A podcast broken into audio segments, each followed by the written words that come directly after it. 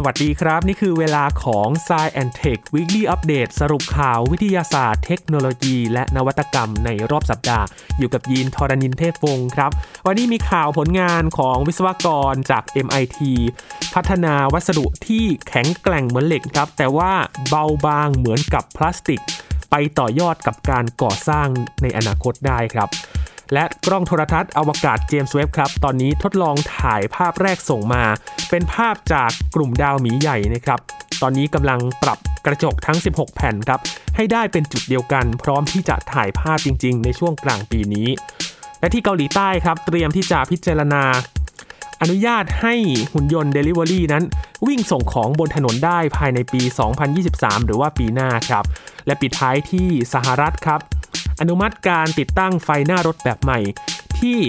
ไม่ไปสว่างรบกวนรถที่สวนมา ทั้งหมดนี้ติดตามได้ใน s ซ i e n Tech Weekly Update สัปดาห์นี้ครับ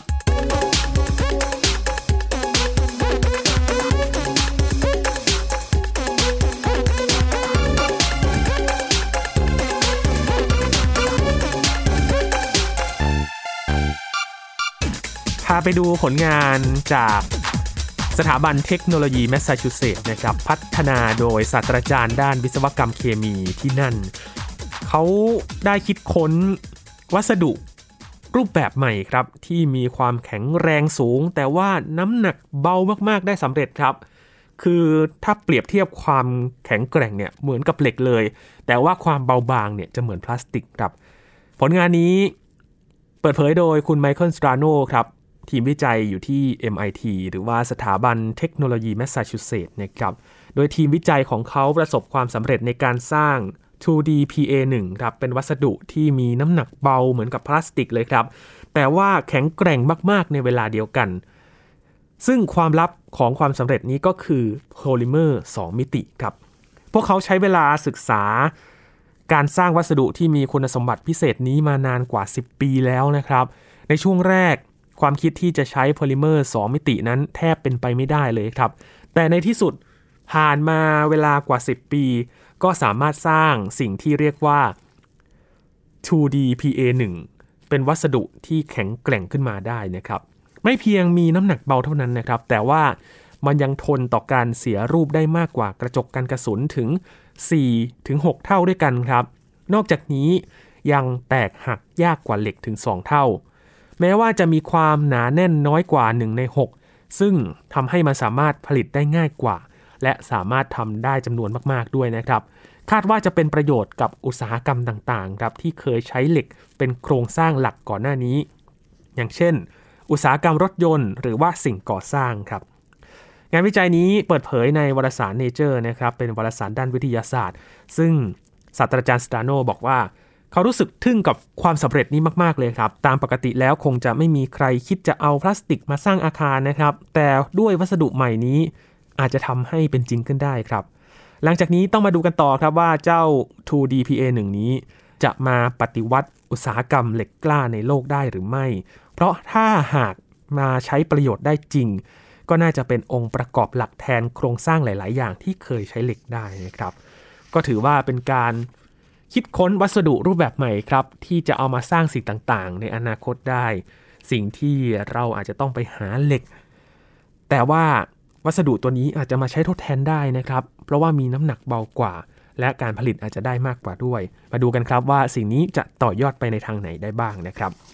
พาไปกันนอกโลกครับ ไปดูกล้องโทรทัศน์อวกาศเจมส์เว็บกันสักหน่อย หลังจากที่ไปอยู่จุด L2 มาสักพักแล้วนะครับ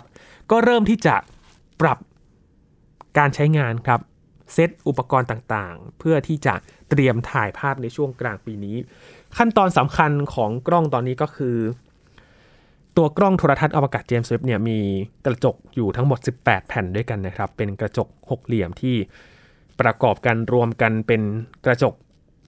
ใหญ่ ๆ แต่ว่าการที่จะถ่ายได้จะต้องปรับกระจกให้ได้ทิศทางที่เหมาะสม ปรับมุมให้ สามารถถ่ายภาพเป็นจุดเดียวกันได้นะครับ ซึ่งตอนนี้กำลังอยู่ในขั้นตอนนี้อยู่ และระหว่างนี้ครับเขาก็ได้ทดลองถ่ายภาพแรกออกมา เปิดเผยมาโดยองค์การนาซานะครับเขาทดสอบภาพแรกของกล้องโทรทัศน์อวกาศเจมส์เว็บแล้วบันทึกไว้ได้ ขณะที่กำลังปรับโฟกัสของกระจกปฐมภูมินี่แหละครับ กระจกหลาย ๆ อันที่รวมเป็นแผ่นเดียว เพื่อให้ทำงานประสานกันแล้วก็สอดคล้องกันเสมือนกระจกแผ่นเดียวนั่นเองนะครับภาพที่ถ่ายภาพแรกเนี่ยเป็นภาพของดาวฤกษ์ HD 84406ครับในกลุ่มดาวหมีใหญ่ ซึ่งห่างจากโลกอยู่ที่ 260 ล้านปีแสงครับ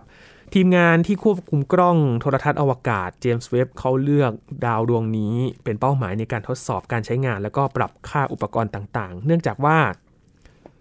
เป็นวัตถุอวกาศที่ส่องแสงสลัวและมองเห็นได้ยากครับ โดยไม่สามารถมองเห็นได้ด้วยตาเปล่าจากพื้นโลก ซึ่งทีมผู้ควบคุม เขาได้เปิดใช้งานกล้อง Near Infrared Camera หรือว่า NIR Cam กล้องตัวหลักของ James Webb นะครับ ที่ตรวจจับคลื่นความร้อน ย่านใกล้อินฟราเรดตั้งแต่วันที่ 2 กุมภาพันธ์ที่ผ่านมาแล้วครับ แล้วก็ใช้มอเตอร์ ด้านหลังกระจกปฐมภูมิ ขยับตำแหน่งของกระจกย่อยทั้ง 18 แผ่น ให้ค้นหาและก็สะท้อนแสงของดาวฤกษ์เป้าหมายจากมุมมองของตนเองนะครับ การเปิดใช้งานกล้อง NIR Cam นี้ก็ทำให้ได้ภาพทดสอบมามากกว่า 1,000 ภาพด้วยกันครับ ซึ่งเมื่อนำมาซ้อนกัน และประมวลผลเข้าด้วยกันแล้วทำให้มองเห็นดาวฤกษ์ดวงเดียวปรากฏซ้ำกันถึง 18 ครั้ง โดยภาพดาวฤกษ์ที่ปรากฏเป็นจุดเล็ก ๆ นั้น ก็ยังไม่คมชัดมากนักนะครับ เพราะว่าตอนนี้กำลังปรับโฟกัสของกล้องกันอยู่ อย่างไรก็ตามครับ นี่ถือว่าเป็นจุดเริ่มต้นในการปรับโฟกัสกระจกปฐมภูมิ และก็ทุติยภูมินะครับ รวมทั้งการตั้งค่าอุปกรณ์หลักทั้ง 4 ชิ้น ให้พร้อมทำงานได้จริง จนสามารถบันทึกภาพได้คมชัดจากห้วงอวกาศลึก ภายในช่วงปลายเดือนมิถุนายน หรือว่าไม่เกินกลางเดือนกรกฎาคมนี้ครับ และนอกจาก NIR Cam แล้วนะครับ กล้องโทรทัศน์อวกาศเจมส์เว็บยังประกอบไปด้วยอุปกรณ์หลักอื่น ๆ อย่างเช่น เครื่องตรวจจับรังสีอินฟราเรดย่านกลาง หรือว่า MIRI และอุปกรณ์วิเคราะห์สเปกตรัมซึ่งจะใช้ตรวจหาองค์ประกอบที่เป็นธาตุต่างๆ ในชั้นบรรยากาศของดวงดาวด้วยนะครับ ในครั้งนี้ก็ยังมีภาพเซลฟี่ส่งมาด้วยครับ เป็นการเซลฟี่ตัวเองเป็นครั้งแรกนะครับทำให้เรามองเห็นกระจกปฐมภูมิ ซึ่งเป็นกระจกหกเหลี่ยม 18 แผ่นประกอบกัน และก็กระจกทุบติยภูมิที่ปรากฏตรงกลางพร้อมกันเลยครับ กระจกหกเหลี่ยมแผ่นหนึ่งปรากฏว่ามีแสงสว่างมากกว่าเพื่อน ก็เพราะว่ากำลังสะท้อนแสงของดาวฤกษ์นะครับ ในขณะที่กระจกแผ่นอื่นๆ นั้นไม่ได้เล็งไปในทิศทางเดียวกัน นี่ก็เป็นภาพที่ส่งมาจากเจมส์เว็บนะครับ หลังจากที่ไปอยู่จุด L2 ตอนนี้ก็กำลังเรียกได้ว่าเซตกล้องกันอยู่ใช้เวลาพอสมควรนะครับ เพื่อที่จะปรับโฟกัส ให้ได้เป็นจุดเดียวกันนั่นเอง เพราะว่า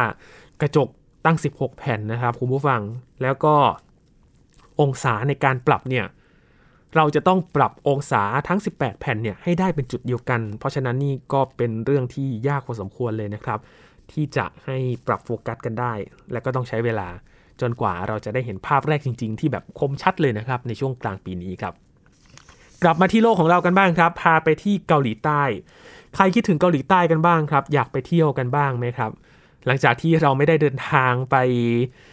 เที่ยวต่างประเทศมานานนะครับ หลายๆ คนก็คงจะคิดถึงนะครับ ไม่ว่าจะเป็นญี่ปุ่นเกาหลี ไปใกล้ๆ อย่างสิงคโปร์เวียดนามแบบนี้นะครับ บางคนอยากไปยุโรป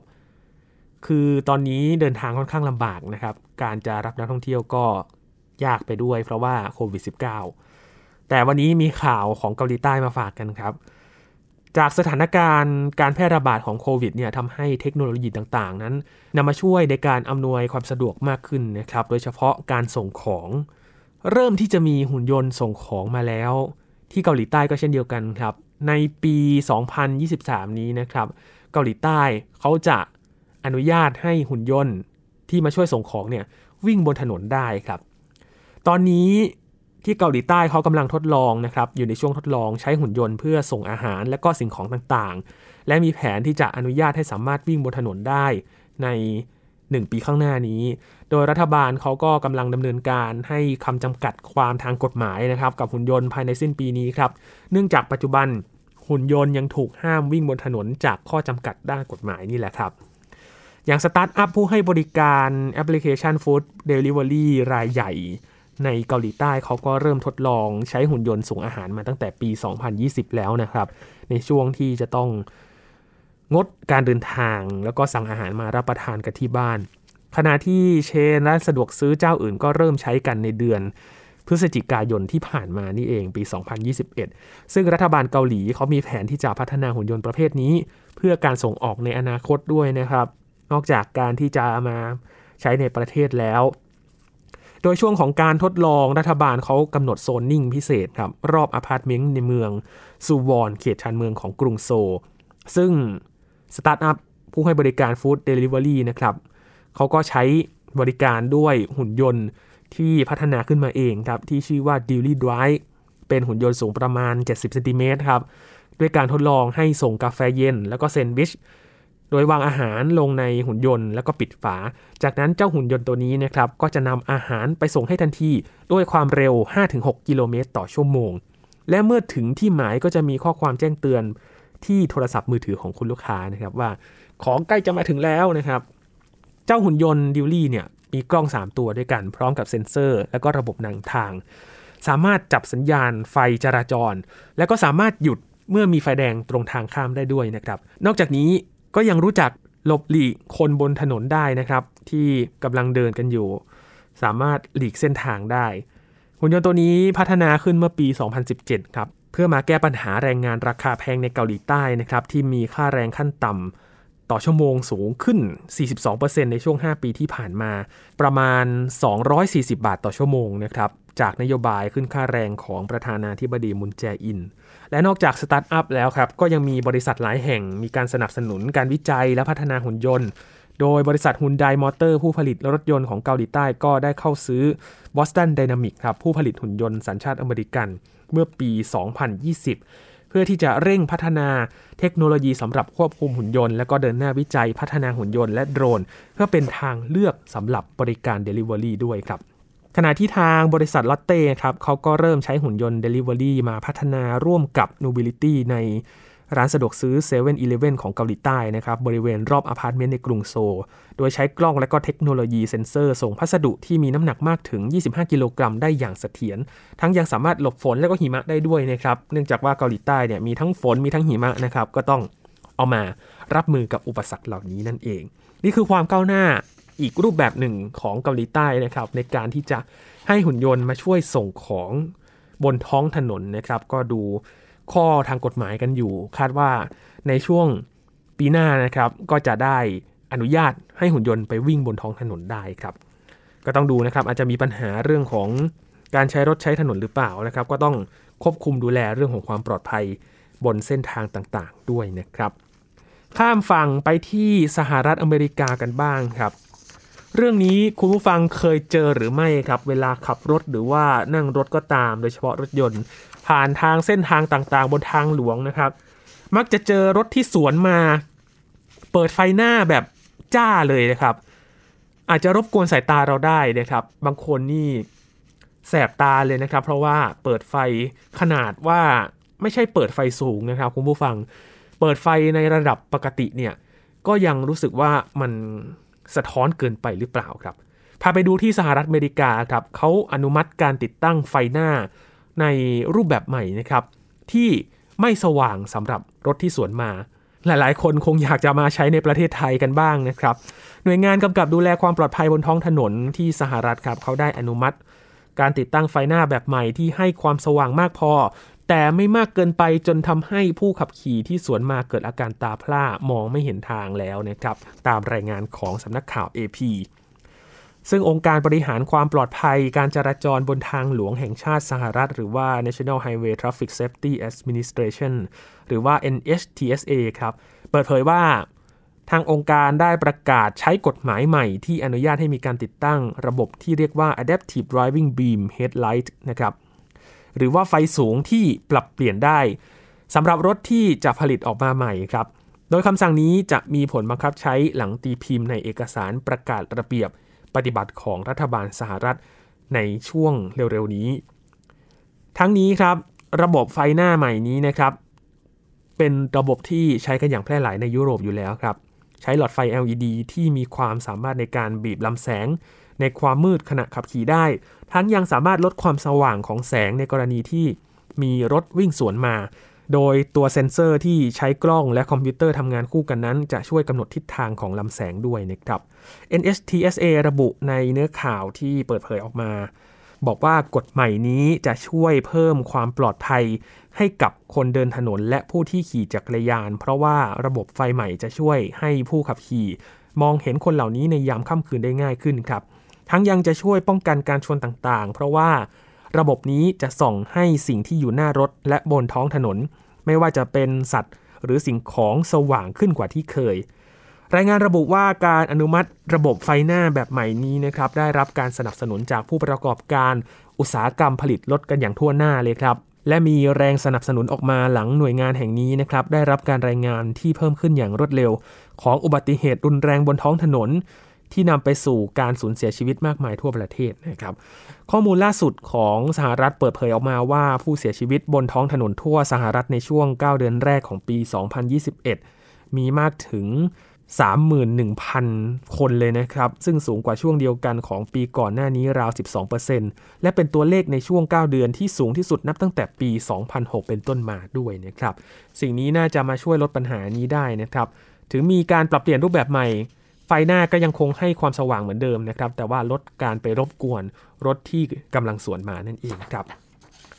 พาไปดูการทดลองอีกที่หนึ่งครับ มีการทดลองเตาปฏิกรณ์ของโครงการ Joint European Torus นะครับ หรือว่า JET ซึ่งเป็นความร่วมมือของหลายชาติในยุโรปครับในการสร้างสถิติใหม่ ในการผลิตพลังงานจากปฏิกิริยานิวเคลียร์ฟิวชันโดยสามารถเพิ่มพลังงานดังกล่าวได้มากกว่า 2 เท่า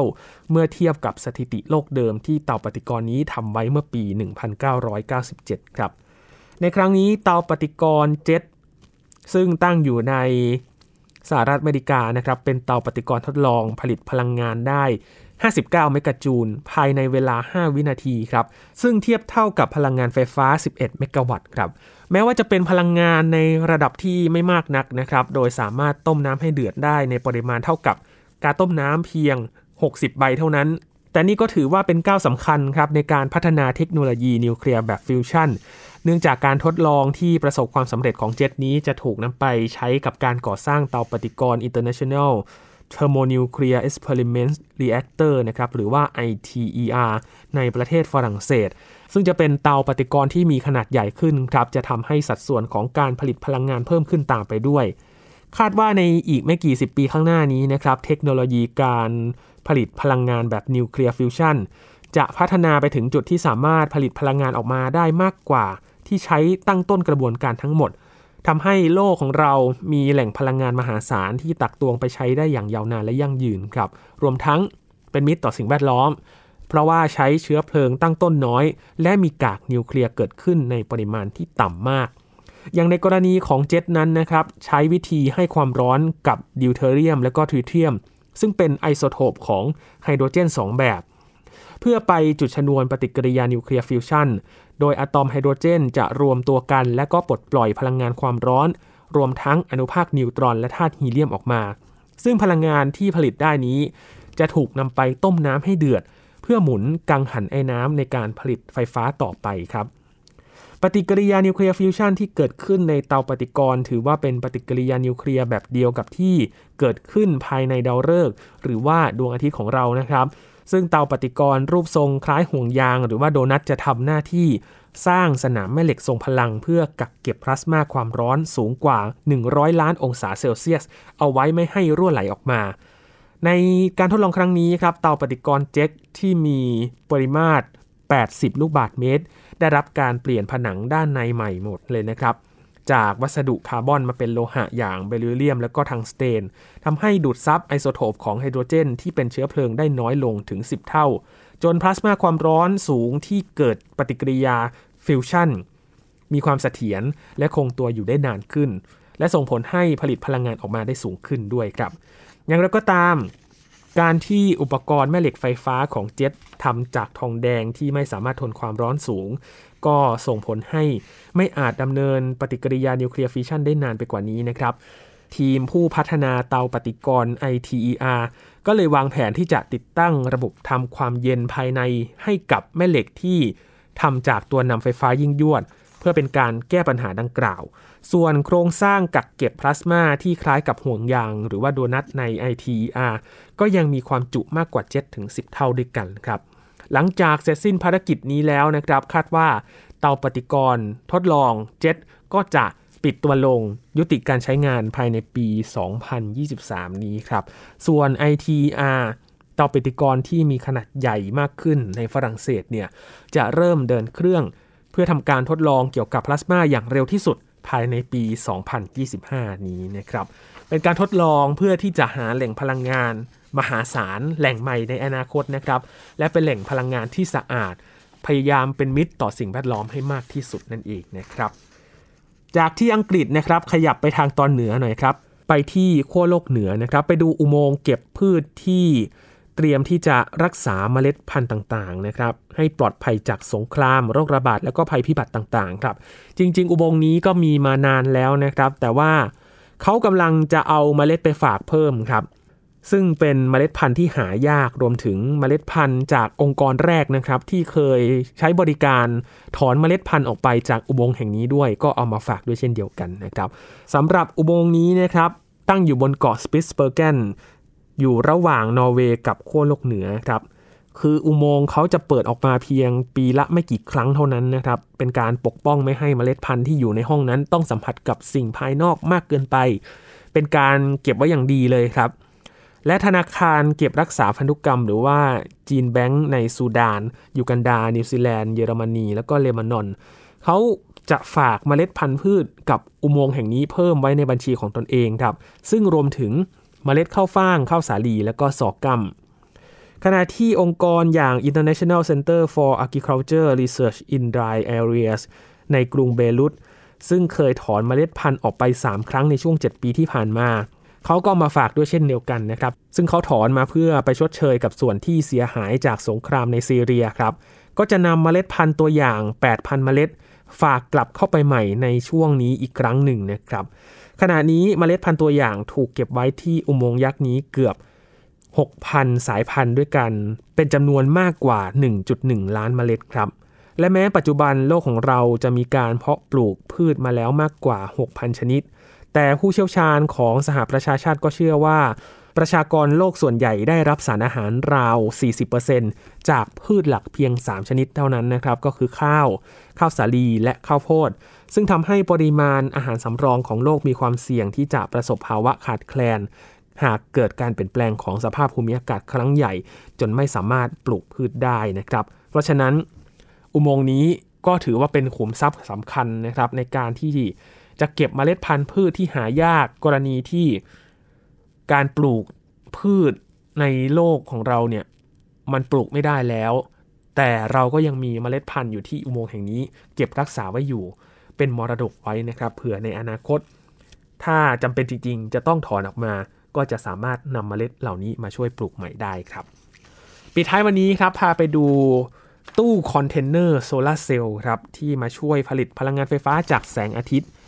บริษัทสตาร์ทอัพในโปแลนด์ครับพัฒนาเทคโนโลยีโซลาเซลล์ผลิตพลังงานไฟฟ้าจากแสงอาทิตย์ ที่ชื่อว่า Sunbox นะครับ เป็นคอนเทนเนอร์นึกถึงคอนเทนเนอร์ส่งของครับคุณผู้ฟังครับ แต่ว่าคอนเทนเนอร์ตัวนี้จะสามารถกางออกมาเป็นโซลาเซลล์และก็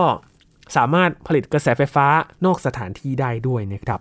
เคลื่อนที่ได้ง่ายสะดวกครับ พับเก็บโครงสร้างทั้งหมดไว้ในตู้คอนเทนเนอร์ขนาด 20 ฟุต เหมาะสำหรับการผลิตกระแสไฟฟ้าเพื่อใช้งานในกิจกรรมกลางแจ้ง หรือว่าป้ายโฆษณาขนาดใหญ่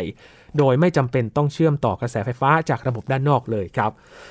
บริษัทเขาเปิดตัวตู้คอนเทนเนอร์โซลาเซลล์ผลิตพลังงานไฟฟ้าจากแสงอาทิตย์ในช่วงปี 2019 ที่ผ่านมานะครับ ก็มี 4 รุ่นด้วยกันตามขนาดของแผงโซลาเซลล์และก็กำลังการผลิตไฟฟ้าครับ ประกอบด้วย Sunbox 30A ติดตั้ง แล้วก็กางโซลาเซลล์บนรถบรรทุกขนาดใหญ่สามารถหมุนปรับทิศทางได้ Sunbox 35A ติดตั้งกางแผงโซลาเซลล์บนตู้คอนเทนเนอร์แบบตั้งอยู่กับที่ Sunbox S ติดตั้งแผงโซลาเซลล์ความกว้างเกือบ 20 เมตร และก็ Sunbox M นะครับติดตั้งแผงโซลาเซลล์ความกว้างเกือบ 60 เมตรด้วยกัน จุดเด่นของตู้คอนเทนเนอร์โซลาเซลล์ตัวนี้ที่บริษัทพัฒนาขึ้นมาก็คือว่า สามารถหมุนปรับเปลี่ยนองศาตามทิศทางของดวงอาทิตย์ได้ครับ ผลิตกระแสไฟฟ้าได้ประมาณ 13 กิโลวัตต์นะครับ กระบวนการติดตั้งโครงสร้างทั้งหมดของโซลาเซลล์ทั้ง 4 รุ่นใช้เวลาเฉลี่ยประมาณ 15 นาทีเท่านั้น โดยใช้พนักงานผู้เชี่ยวชาญที่เป็นมนุษย์เพียง 1-2 คนเท่านั้นครับ นับว่าเป็นไอเดียพัฒนาเทคโนโลยีโซลาเซลล์ที่มีความน่าสนใจ และก็แก้ปัญหาในเรื่องของการติดตั้งได้เป็นอย่างดีเลยนะครับ อันนี้เหมาะสำหรับงานอีเวนท์ที่จะต้องไปตั้งในพื้นที่กว้างๆนะครับ หรือว่าในพื้นที่ที่เข้าถึงไฟฟ้าได้ยากน่าจะเหมาะมาก ๆ เลยนะครับ ทั้งการจัดคอนเสิร์ตหรือว่าดูหนังกลางแปลงแบบนี้นะครับ น่าจะเอามาใช้ได้นะครับสำหรับเจ้า Sunbox ตัวนี้ เป็นโซลาร์เซลล์ที่สามารถเคลื่อนที่ได้ง่ายด้วยนะครับ ทั้งหมดนี้คือข่าวที่เรานำมาฝากกันครับใน Science Tech Weekly Update สัปดาห์นี้นะครับ คุณผู้ฟังติดตามรายการกันได้ที่ www.thaipbspodcast.com รวมถึงพอดแคสต์ช่องทางต่างๆ ที่คุณกำลังรับฟังอยู่ครับ อัปเดตเรื่องวิทยาศาสตร์เทคโนโลยี และนวัตกรรมกับเราได้ที่นี่ ทุกที่ทุกเวลากับไทย PBS Podcast นะครับ ช่วงนี้ยีนทรณินเทพวงศ์ขอบพระคุณสำหรับการติดตามรับฟังครับ ลาไปก่อนนะครับ สวัสดีครับ